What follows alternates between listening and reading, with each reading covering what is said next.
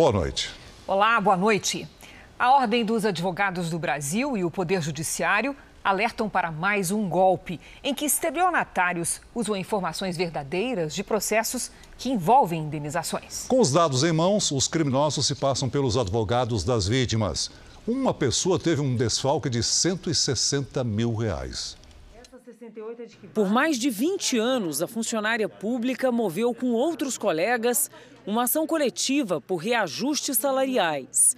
Em junho, uma pessoa que seria do escritório de advocacia que cuidava do caso telefonou dizendo que ela, enfim, receberia o dinheiro.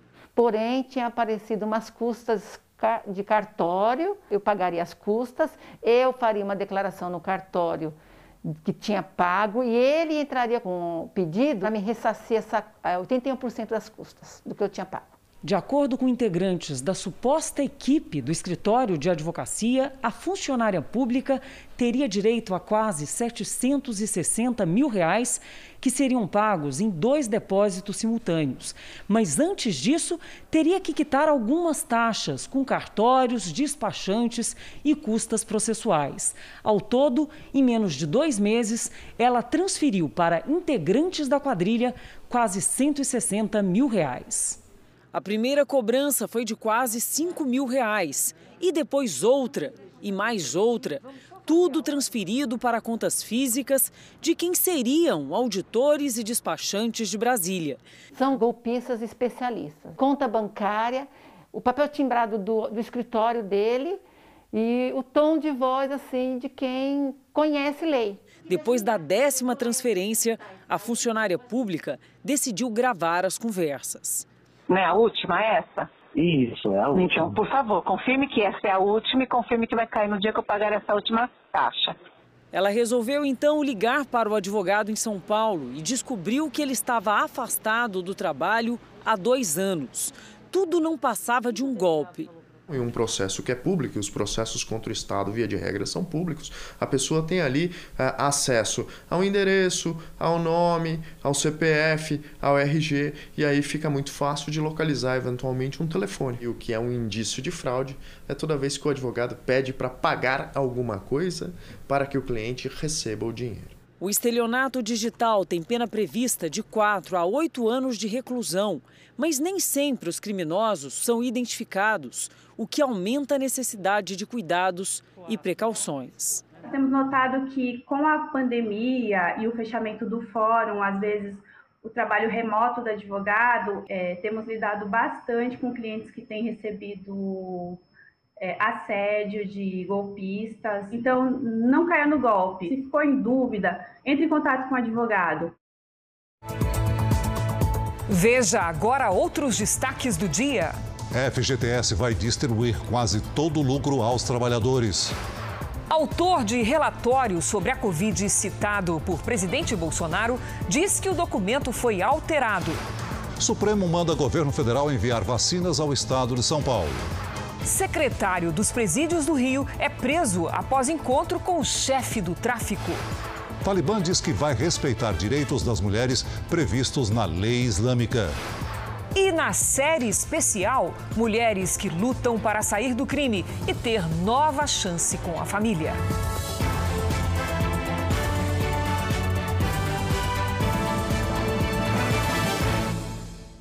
Oferecimento crédito imobiliário Bradesco. Taxa a partir de 2,99% ao ano.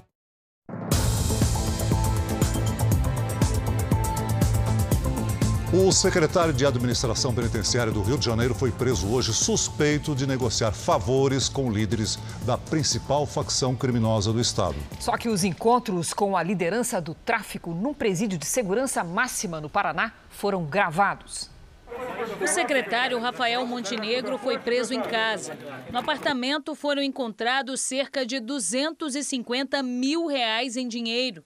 Os subsecretários Wellington Nunes da Silva e Sandro Farias de Menes também foram detidos. As investigações começaram depois de um encontro do secretário e dos assessores com lideranças da maior facção criminosa do Rio, na penitenciária de segurança máxima de Catanduvas, no Paraná. Escutas autorizadas pela Justiça revelaram uma suposta negociação com traficantes. Que incluía desde a entrada de objetos não autorizados em presídios do Estado até a soltura irregular de presos considerados perigosos. Um deles é o Wilton Carlos Quintanilha, conhecido como Abelha. Nessas imagens de julho, ele cumprimenta Rafael Montenegro logo após deixar a prisão pela porta da frente. O traficante foi solto com mandados de prisão pendentes. Liberação inidônea de um preso que detinha sabidamente detinha outros motivos para continuar acautelado, para continuar custodiado. É, então, as provas vão bastante além da interceptação ambiental, as provas vão bastante além de uma mera conversa. Um dos diálogos que chamaram a atenção dos investigadores aconteceu com Márcio dos Santos Nepomuceno, o Marcinho VP, chefe do tráfico do Complexo do Alemão. Nele, o secretário diz saber que o traficante tem condições de acalmar a situação da segurança no Rio e diz que, no caso de retorno ao Estado, ele poderia facilitar o uso de telefone na cadeia. O que se estabeleceu foi um movimento de uh, acordos, de modo que uh, o secretário tentava obter daqueles presos uh, um compromisso de, de que adotariam é, um comportamento dentro da unidade prisional que não traria problemas para a administração penitenciária, sem prejuízo de, no entanto, eles prosseguirem com suas práticas criminosas. Esse agente que tem medo de se identificar também denuncia a construção de um espaço para visitas íntimas dentro do complexo penitenciário de Bangu. Uma obra que não tem responsabilidade técnica de engenharia, arquitetura, uma obra sem licitação, dentro de um aparelho do Estado feita totalmente às escondidas. A investigação agora apura se eles também recebiam dinheiro em troca dos favores. Rafael Montenegro foi exonerado do cargo de secretário um dia antes da operação da Polícia Federal. Afirmo a vocês que ninguém negocia pelo governo do Estado. Se o ex-secretário negociou com quem quer que seja, ele fez em nome dele. Não tem negociação com o tráfico e nem com a milícia. As defesas do ex-secretário Rafael Montenegro e dos subsecretários Wellington Nunes da Silva e Sandro Farias Jimenez não foram localizadas. Durante a pandemia, as ofertas de emprego diminuíram muito. Um período complicado, principalmente para os jovens que desejavam entrar no mercado de trabalho até pela falta de experiência e de qualificação. Mas com o reaquecimento da economia e o avanço da vacinação, as oportunidades voltaram a crescer. Na primeira experiência profissional da Sofia, tudo é novidade. Estou aprendendo muito, todo dia tem uma coisa nova, é muito dinâmico. Foi em fevereiro, depois de procurar essa chance por muito tempo, que ela começou o estágio no departamento de marketing de um laboratório. Você vai chegando no final da faculdade, dá aquele desespero, preciso começar a estagiar o quanto antes. E aí acontece uma situação dessa, você não sabe o que fazer, né? É um pouco desesperador. Atualmente, a taxa de desemprego entre jovens de 18 a 24 anos é de 31%, mais que o dobro da média nacional. Essa faixa etária representa 29% do total nacional em busca de uma oportunidade muito por conta da falta de qualificação e experiência. Toda história de sucesso profissional tem um começo, o primeiro passo, que ficou mais difícil para os jovens brasileiros durante a pandemia.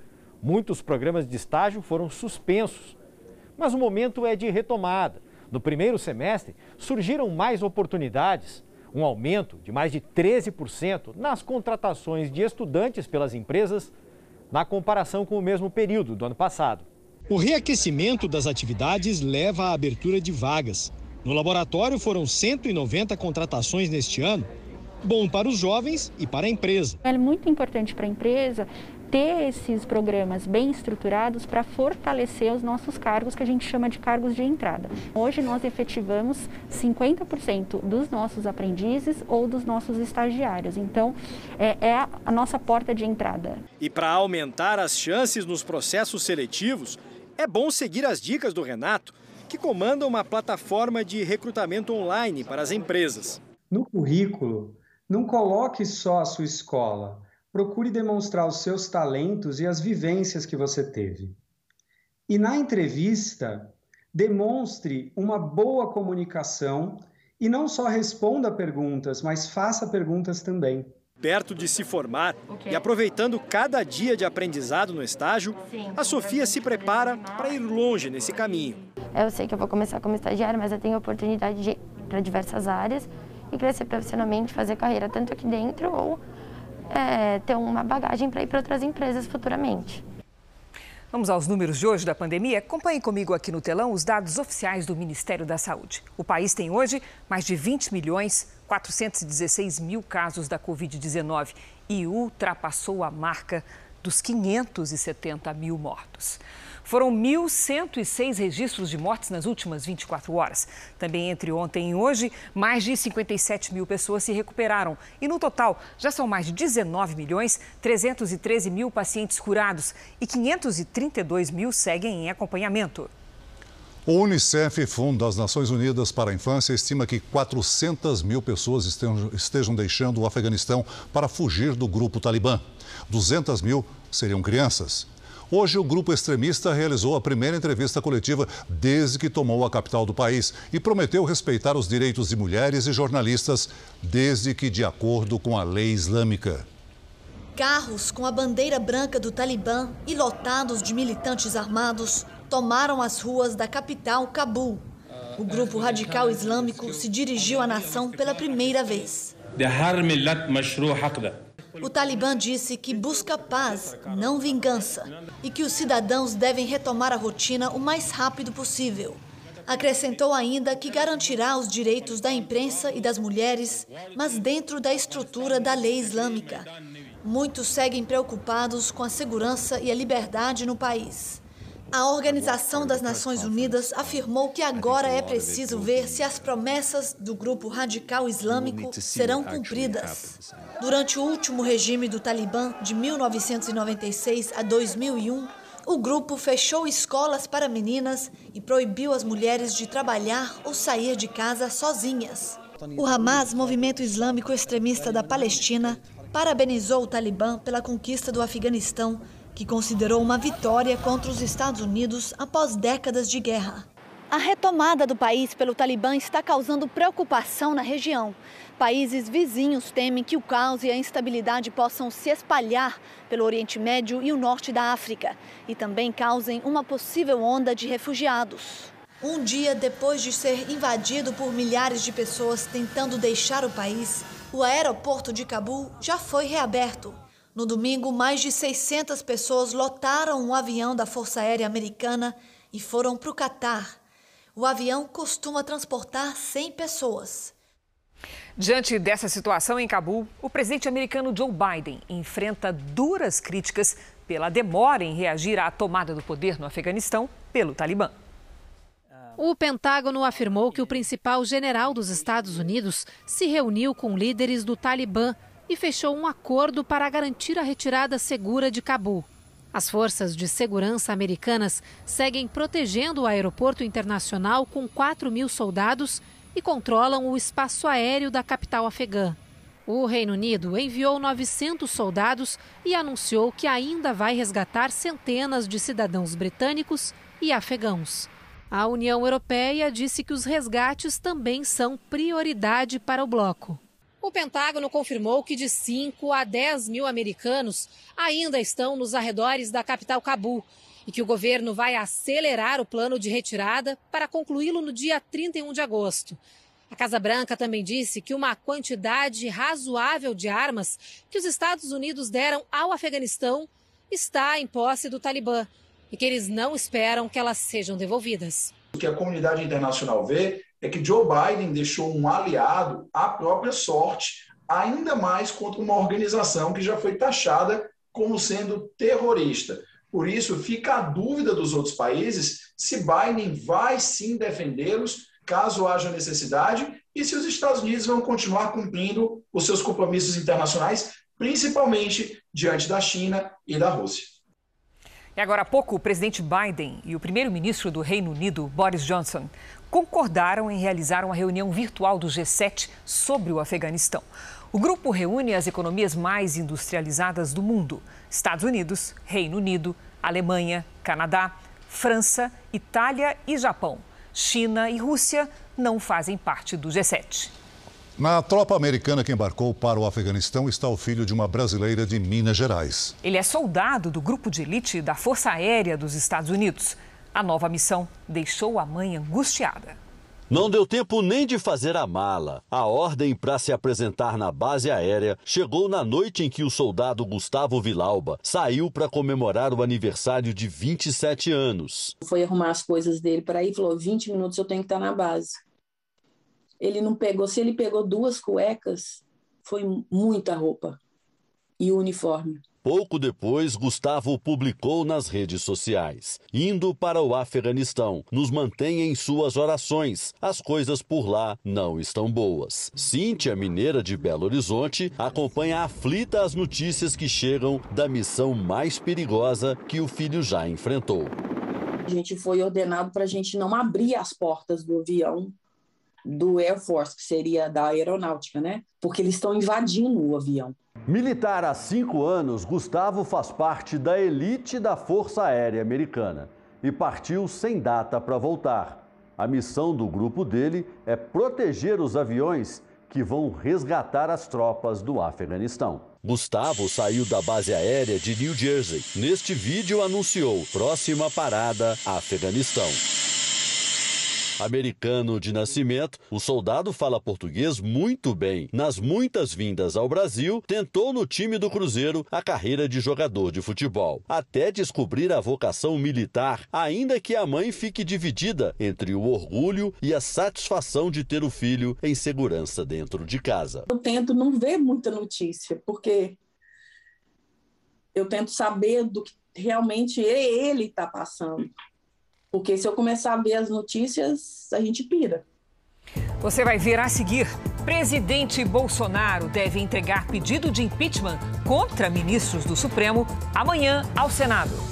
E na série especial, o relato de uma detenta que perdeu tudo para as drogas, menos a mãe.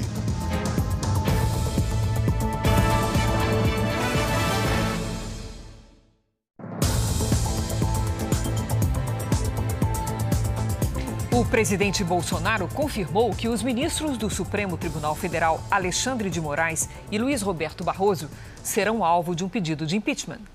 As declarações foram em entrevista a uma rádio. Não pode um ministro do Supremo, caso Alexandre de Moraes, ele mesmo abre um inquérito, ele investiga, ele julga, ele prende. Não tem nem a participação do Ministério Público, nada. Ele abriu agora um inquérito de fake news sobre a minha pessoa, sem ouvir o Ministério Público. Vai fazer diligência? Vai fazer uma busca e apreensão na minha casa? Vai me sancionar nas mídias sociais, por acaso? Será que ele vai chegar a esse ponto? E sem dar detalhes, falou dos pedidos de impeachment dos ministros Alexandre de Moraes e Luiz Roberto Barroso. O Jornal da Record adiantou que os pedidos preparados pela Advocacia Geral da União devem ser entregues amanhã. Vou entrar com o pedido de impedimento né, é, dos, dos, dos ministros no Senado, colocar lá. O que, que o Senado vai fazer? Está com o Senado agora. É independência. Eu não vou agora tentar cooptar senadores, né, de uma forma ou de outra, oferecendo alguma coisa para eles, etc, etc, etc, para eles votar o impeachment deles. Nós continuamos dentro das quatro, das quatro linhas. Do lado de lá, já saíram das quatro linhas, em alguns momentos já saíram. A gente espera que volte para a normalidade. Que ninguém quer uma ruptura. Uma ruptura tem problemas internos e externos. Cabe ao Senado Federal analisar e julgar os pedidos de impeachment contra ministros do Supremo. Hoje já existem 17 pedidos. E os novos, que serão apresentados pelo presidente Jair Bolsonaro, devem ter o mesmo destino, a gaveta. Senadores com quem eu conversei não acreditam que exista clima para dar andamento a um processo por crime de responsabilidade contra os ministros do Supremo. Precipitarmos numa discussão de impeachment, seja do Supremo, seja do presidente da República, ou qualquer tipo é, de ruptura, não é algo recomendável para um Brasil que espera uma retomada do crescimento, uma pacificação geral, uma pauta de desenvolvimento econômico, de combate à miséria e à pobreza, de combate ao desemprego. Então, essa, essa pauta propositiva do Brasil ficaria realmente muito prejudicada com o esgaçamento das instituições. É isso que nós temos que buscar evitar e encontrar as ações que sejam realmente salutares, sejam positivas para esse ambiente de pacificação. Amanhã haverá reuniões importantes que podem diminuir a intensidade da crise. Os presidentes do Senado, Rodrigo Pacheco, e do Supremo, Luiz Fux, conversam no início da tarde. Depois será a vez de Fux encontrar o ministro da Casa Civil, Ciro Nogueira. A ideia é tentar acalmar os ânimos. Outro que tem atuado para tranquilizar a situação é o presidente da Câmara, Arthur Lira. Eu tenho falado repetidas vezes que é tempo de autocontenção de todos. Né? Eu acho que dentre todos os poderes, o que tem feito e permanecido realmente atento a essas regras é o legislativo. E nós estamos trabalhando o tempo todo para que isso aconteça realmente. Né? As, as práticas de, de se propor esse ou aquele procedimento são da, da capacidade ou inerente a qualquer poder. Mas eu acho que daqui para lá as conversas acontecerão e nós vamos chegar a um mínimo de normalidade. Nós precisamos ter todos um pouco de, de vou repetir, autocontenção para que a gente não atrapalhe o Brasil numa hora de retomada de crescimento. O número de mortes causadas pelo terremoto no Haiti chega a quase 2 mil. Mas o temor agora é com outro fenômeno da natureza. A tempestade tropical Grace atingiu o país com fortes chuvas e ventos de 75 km por hora. Há um alerta para possíveis deslizamentos de terra. A região mais prejudicada é a sudoeste, que também foi a mais devastada pelo terremoto do último sábado. O Unicef, Fundo das Nações Unidas para a Infância, afirmou que mais de um milhão de pessoas foram afetadas pelo tremor. Desse total, 540 mil são crianças. Veja a seguir: lei em São Paulo vai obrigar condomínios a denunciar violência doméstica. E na série especial, a luta de uma mulher para dar a volta por cima e ser aceita novamente pela família.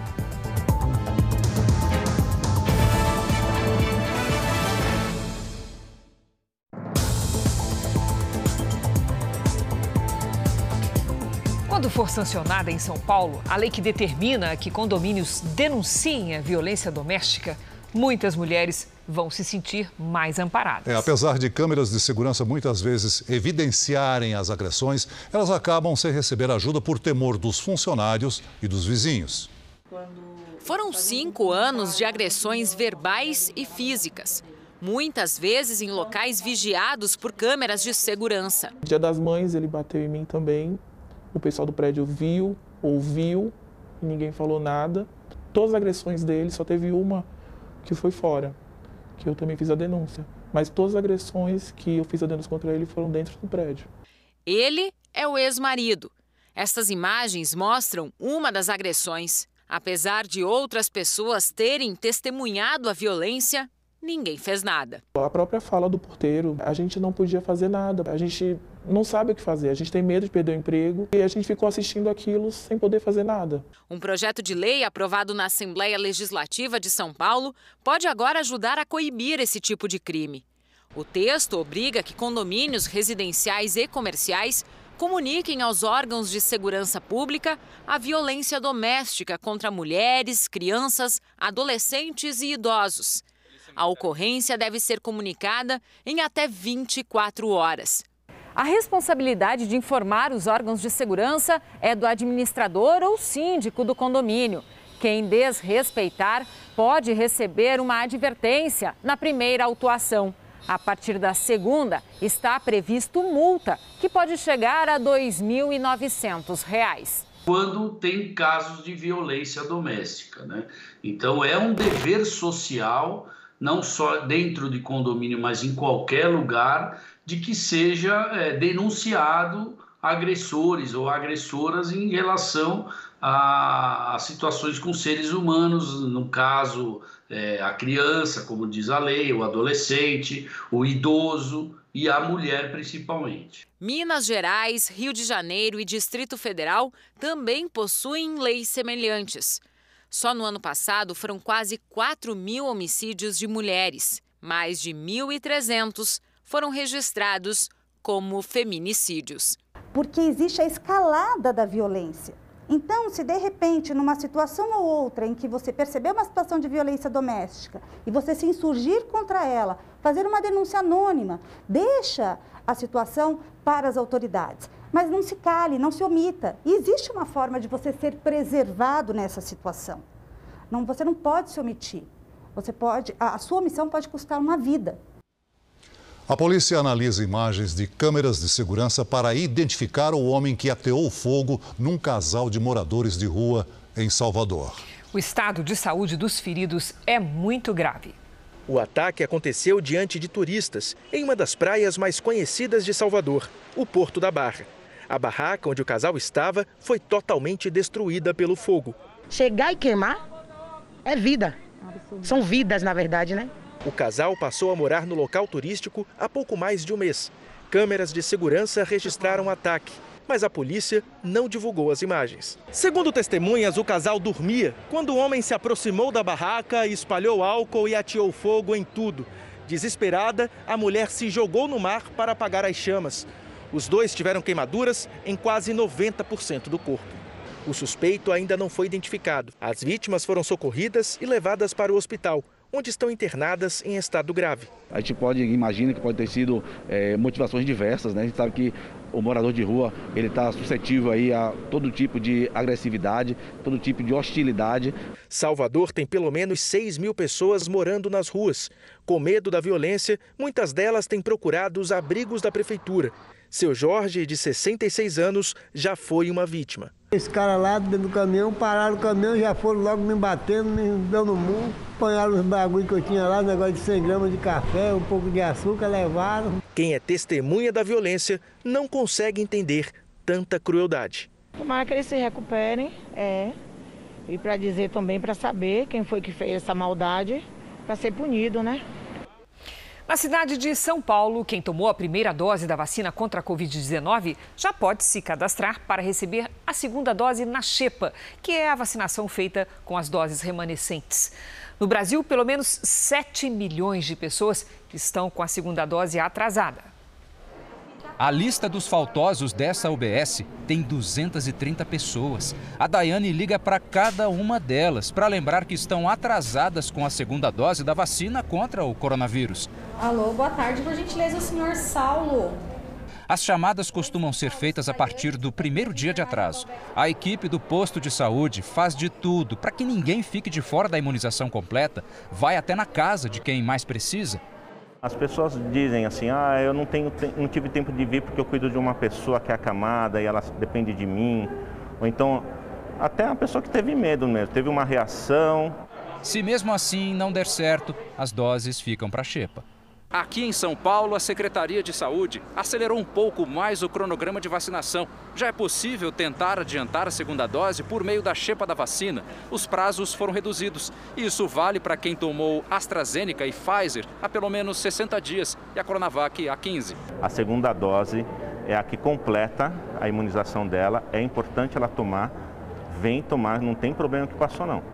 O cadastro para a Xepa deve ser feito presencialmente na UBS, levando a carteirinha de vacinação e um comprovante de que a pessoa vive perto do posto de saúde.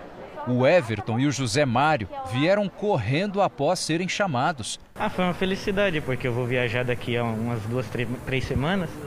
E o que, que acontece? Eu queria viajar imunizado. Então eu nem atendi o telefone, eu já vim voando. Como é que foi na hora que tocou esse telefone? Ah, pra mim foi ótimo, pra mim foi uma surpresa, creio ou não, né? eu nem esperava praticamente. Em algumas cidades do país, dados do Ministério da Saúde apontam que pode faltar vacinas da AstraZeneca para a segunda dose. O imunizante é o mais aplicado no Brasil. Em cada município, as autoridades de saúde vão oferecer uma solução. No Rio de Janeiro, por exemplo, a segunda dose dos vacinados com a AstraZeneca poderá ser com a vacina da Pfizer. O ministro Ricardo Lewandowski, do Supremo Tribunal Federal, determinou que o Ministério da Saúde garanta ao Estado de São Paulo as vacinas suficientes para a segunda dose. Quem traz mais detalhes é Luiz Fara Monteiro, de Brasília. Boa noite, Fara. Boa noite, Celso, Cris, boa noite a todos. Olha, Celso, foi uma decisão, uma resposta à disputa travada desde o início do mês entre São Paulo e o governo federal, depois que o Ministério da Saúde interrompeu o fornecimento de parte das doses ao Estado. O ministro Ricardo Lewandowski ressaltou que a previsibilidade é um dos requisitos para que a vacinação ocorra de forma adequada. Nessa decisão, Lewandowski deixou claro que mudanças repentinas não têm amparo na legislação. Esse contencioso, essa disputa aí começou há algumas semanas, quando o Ministério alterou o critério de distribuição de imunizantes. A partilha levava em conta o número da população de cada estado. Depois, o fator passou a ser a faixa etária, o que diminuiu a quantidade de vacinas recebidas por São Paulo. Cris, Celso. Obrigado, Fara. E o Brasil recebe hoje mais de um milhão de doses da Pfizer para reforçar a campanha nacional de vacinação. E nós vamos agora ver como está o andamento da imunização em todo o país. Somadas as aplicações da primeira e segunda doses, 2 milhões 210 mil pessoas receberam a vacina contra o coronavírus nas últimas 24 horas. E hoje o país tem mais de 117 milhões 450 mil vacinados com a primeira dose e 51 milhões 510 mil pessoas completaram a imunização. Goiás imunizou 50,34% da população, o que equivale a 3 milhões 582 mil pessoas. Já Alagoas imunizou 46,61% da população, mais de 1 milhão 561 mil pessoas. Em Minas Gerais, são mais de 11 milhões 444 mil imunizados, o que significa 53,75% dos mineiros que tomaram pelo menos a primeira dose da vacina contra a Covid-19.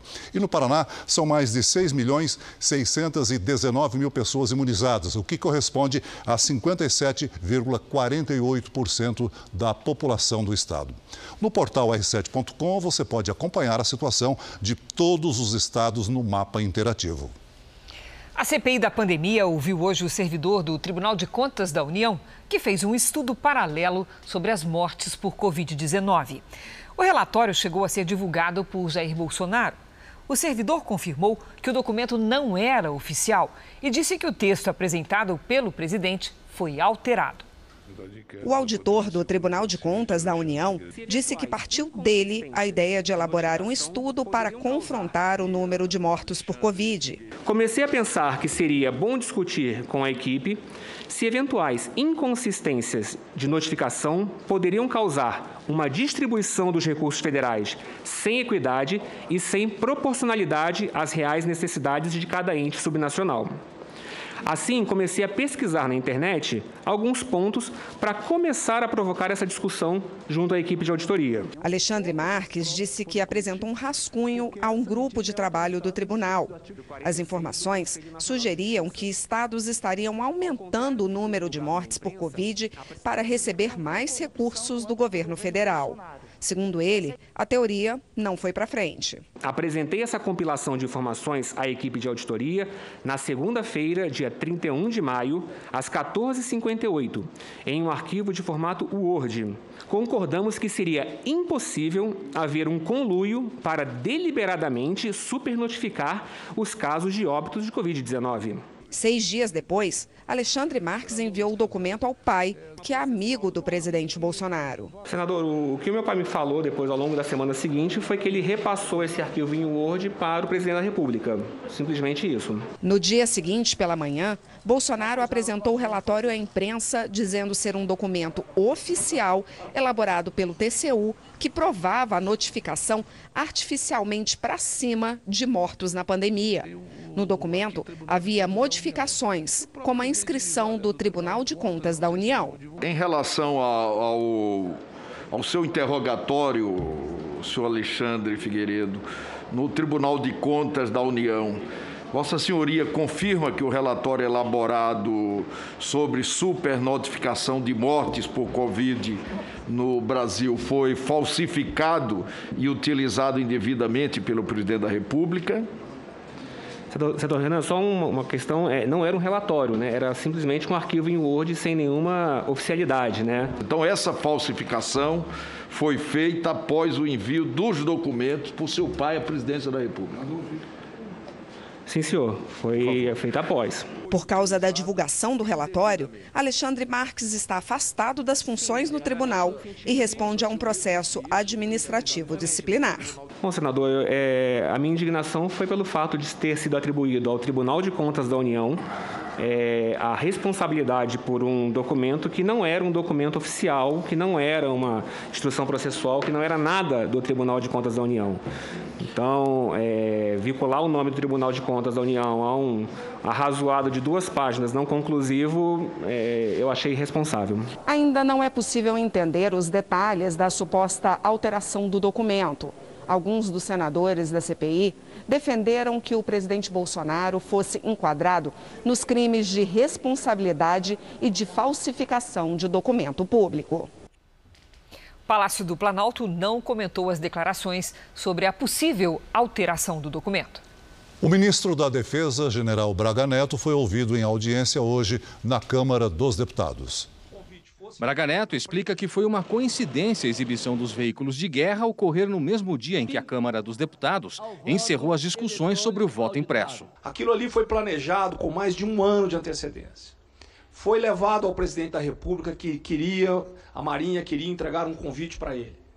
A Marinha, o presidente falou que não haveria possibilidade de sair porque haveria uma reunião ministerial e que ele solicitou que o desfile fosse o desfile, o convite fosse entregue na frente e que como a Marinha iria fazer uma exposição na frente do próprio comando da Marinha de material que seria empregado, que ficou exposto lá, algum material para a população ver, não vou entrar no mérito se foi adequado ou não, mas aquilo estava planejado. A marcação da votação, ela foi feita um dia antes. Nós não sabíamos da marcação da votação. Braga Neto reiterou que não fez ameaças à realização das eleições do ano que vem, caso o voto impresso não fosse aprovado, mas citou o artigo 142 da Constituição, que submete as Forças Armadas à autoridade suprema do presidente da República para a defesa da pátria, a garantia dos poderes constitucionais e, por iniciativa de qualquer um destes, da lei e da ordem. O ministro garantiu que não há possibilidade de golpe, porque as Forças Armadas atuam dentro da legalidade. Braga Neto contestou ainda que a nota assinada por ele pelos comandantes do Exército, da Aeronáutica e da Marinha, em resposta a uma manifestação do presidente da CPI da pandemia, Omar Aziz, tenha sido desrespeitosa com os senadores e gerou polêmica entre os deputados quando afirmou que não houve ditadura no Brasil. Não, não considero que tenha havido uma ditadura. Houve um regime forte, isso eu concordo cometeram exceções dos dois lados, mas isso tem que ser analisado na época da história de Guerra Fria e tudo mais. Não pegar uma coisa do passado e trazer para os dias de hoje. Tá? Se houvesse ditadura, tá? talvez muitos do, de, muitas pessoas não estariam aqui. Execuções, ditadura, como foi dito por um deputado aqui, são em outros países que já foram mencionados e eu me permito o direito de não repetir. O Conselho Curador do FGTS decidiu distribuir mais de 8 bilhões de reais dos rendimentos do fundo aos trabalhadores. Os recursos serão creditados nas contas até o fim do mês. O dinheiro repassado aos trabalhadores corresponde a 96% do lucro obtido pelo fundo a balconista Adriana faz planos de usar o saldo para a compra de um imóvel. Já é um pouco do sonho realizado, né? Espera juntar mais um pouco aí para ver. Terão direito aos recursos os cotistas que tinham saldo positivo em 31 de dezembro.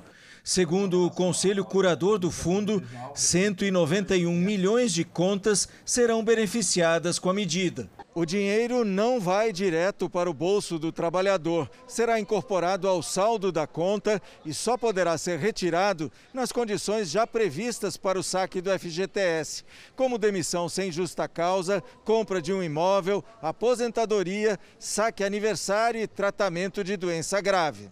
Um dos objetivos da distribuição de lucros é melhorar a rentabilidade do fundo para os trabalhadores. Atualmente, a remuneração do FGTS é de 3% ao ano mais TR. O valor a ser creditado será proporcional ao saldo existente na conta. Para cada mil reais de saldo, serão creditados R$ 18,63. Nós estamos num ambiente de saída de crise. Então a decisão ela é basicamente motivada pelo fato de colocar mais dinheiro na mão do trabalhador, desde que ele consiga sacar, seja pelo aniversário, seja por alguma condição especial ou por uma demissão, ele vai ter mais dinheiro uh, na mão dele para poder consumir mais. Cidades do interior de São Paulo foram encobertas por nuvem de fuligem. E as queimadas, Celso, estão deixando a qualidade do ar nos piores níveis já registrados pelos órgãos ambientais. Os incêndios estão por quase todas as regiões do Brasil. No Pará, de junho até a primeira quinzena de agosto, o número de focos de calor subiu quase 100 vezes. No sul, o clima seco e a estiagem fizeram as queimadas dispararem em Londrina, no Paraná. O fogo em vegetação já é quase o dobro de 2020. No estado do Rio de Janeiro já são quase 10 mil ocorrências, mais do que em todo o ano passado. No interior de São Paulo, a situação não é diferente. Em Luiz Antônio, um caminhoneiro registrou fogo no canavial. Eu tenho que passar ali, e agora? Marco Aurélio Sartório, de 37 anos, morreu minutos depois. Essas são imagens do caminhão dele, já em chamas. Com as queimadas e o tempo seco, está difícil respirar aqui no interior de São Paulo. Os valores registrados da qualidade do ar são os piores desde o início do levantamento, no final da década de 1970. Em Ribeirão Preto, o céu permaneceu cinza avermelhado durante a maior parte do dia. Eu tenho alergia, esse negócio assim, e dói meu nariz toda hora. Tá ruim para respirar, tá ruim para trabalhar mesmo, tá difícil. São José do Rio Preto também amanheceu coberta por fuligem. O ar na cidade foi considerado o pior do estado.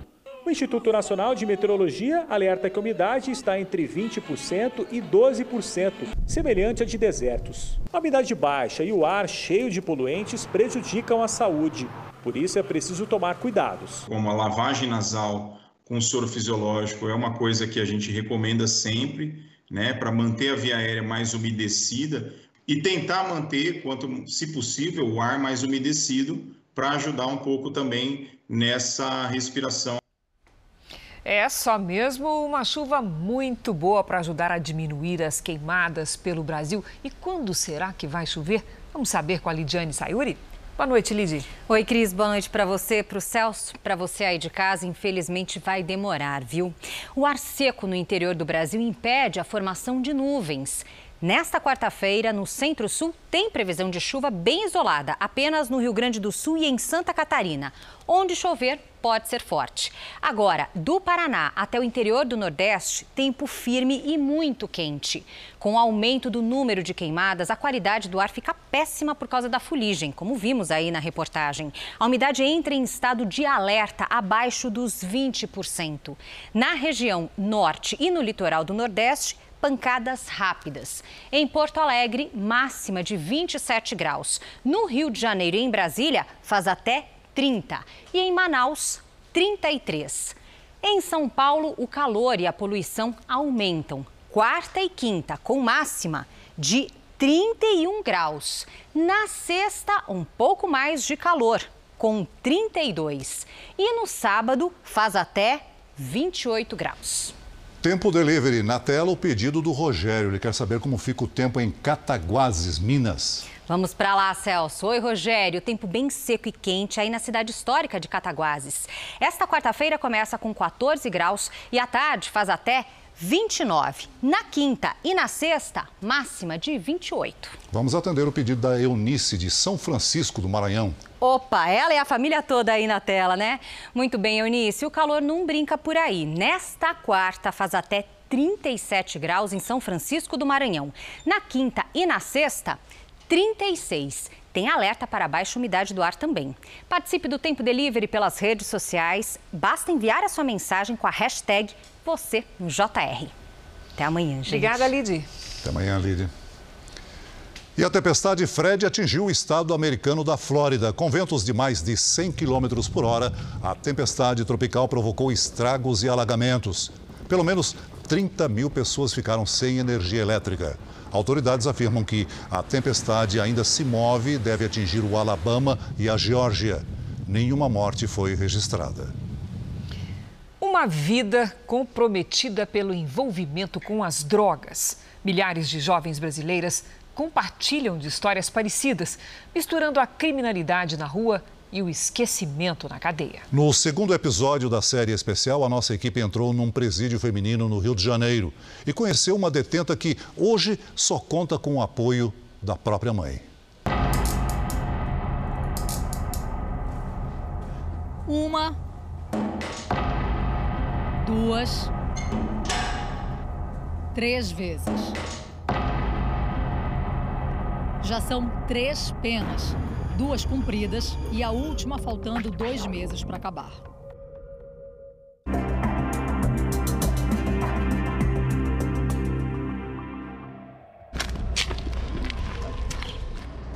Esta é uma das 1.700 mulheres que vivem hoje no sistema penitenciário do estado do Rio de Janeiro. Ela prefere não se identificar. Por isso, durante essa reportagem, vamos chamá-la de Maria Helena. O que, que você fez? Um 57. Roubo. Roubo. Eu roubei uma moto. O motivo do roubo foi para tentar conseguir algum dinheiro? Foi, por causa das drogas, né? Conseguir dinheiro. Das drogas, bebidas, revolta. Maria Helena nasceu no Rio Grande do Norte. Cresceu num ambiente violento e revoltada por não ter nenhuma memória do pai. Ele morreu assassinado quando ela tinha quatro meses. Aí tive um padrasto que eu chegava em casa, ele me batia por eu não ser filha dele, ele me batia muito, me espancava muito. Espancava minha mãe, batia muito na minha mãe, usava drogas, bebia, era envolvido no mundo do crime também. Então, aquilo tudo foi me né, me doendo, me doendo, vendo minha mãe sendo, minha mãe sendo maltratada, eu sendo maltratada e não poder fazer nada. Quando eu completei 13 para 14 anos, eu saí de casa. A fuga dos problemas que vivia em casa era também o início de um ciclo que misturava drogas, bebidas, assaltos e cadeia. No primeiro crime, cumpriu dois anos e sete meses em regime fechado. Quando saiu, até tentou abandonar os vícios, mas não conseguiu. Aí comecei a roubar de novo. O que, é que você roubou da segunda vez? Roubei celular, cordão. O que, é que você queria é, fazer padaria. com, esse, com o dinheiro desse roubo? O que é que você pretenderia fazer? Drogas e bebidas. Foram mais dois anos e seis meses de prisão.